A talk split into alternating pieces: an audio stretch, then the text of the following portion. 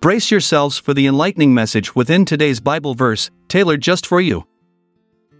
Today, we gather here to reflect upon a powerful message from the book of Joel, chapter 2, verse 13 Rend your heart and not your garments. Return to the Lord your God, for he is gracious and compassionate, slow to anger and abounding in love, and he relents from sending calamity.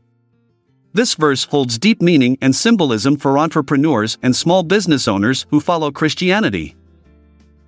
The concept of rending our hearts instead of our garments speaks directly to the importance of genuine repentance.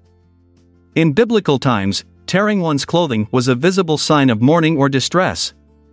However, God desires more than just outward displays, He desires true transformation from within.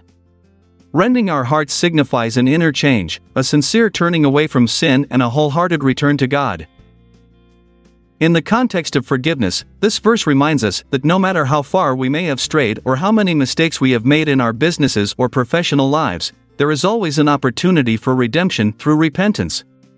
Just as God is gracious and compassionate towards us when we seek His forgiveness sincerely, so too should we extend grace and compassion towards others who may have wronged us in business. Consider this scenario you are a small business owner facing financial difficulties due to unforeseen circumstances beyond your control.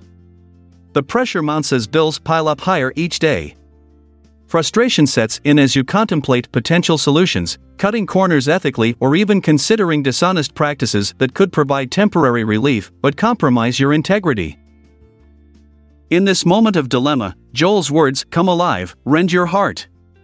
Instead of resorting to unethical measures that may temporarily alleviate the situation but damage your reputation in the long run, turn inwardly towards God with humility and seek His guidance on how best to navigate these challenges.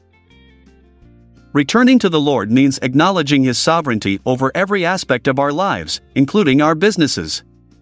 It means surrendering our desires for immediate relief and trusting in His timing and provision. As we turn back to Him, we are reminded of His character gracious, compassionate, slow to anger, abounding in love. We can find solace in knowing that God is not only forgiving but also understanding of our struggles.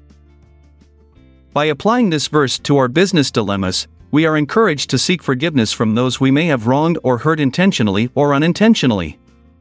Just as God relents from sending calamity when we genuinely repent, so too should we be willing to forgive others who seek reconciliation with us. In conclusion, the verse from Joel serves as a powerful reminder for entrepreneurs and small business owners that true repentance involves more than just outward displays, it requires an inner transformation of the heart. Through genuine repentance and returning to the Lord with humility, we can experience His grace and compassion even in the midst of challenging business situations. Let us strive to be forgiving towards others as God forgives us and extend grace abundantly within our professional lives. May this verse guide us all on a path of righteousness and forgiveness as we navigate the world of entrepreneurship through faith in Jesus Christ. Amen. May your journey be filled with joy, love, and fulfillment. I'm Jeremiah Washington. Farewell until tomorrow. Have a good one wherever you are. This episode is produced by Classic Studios.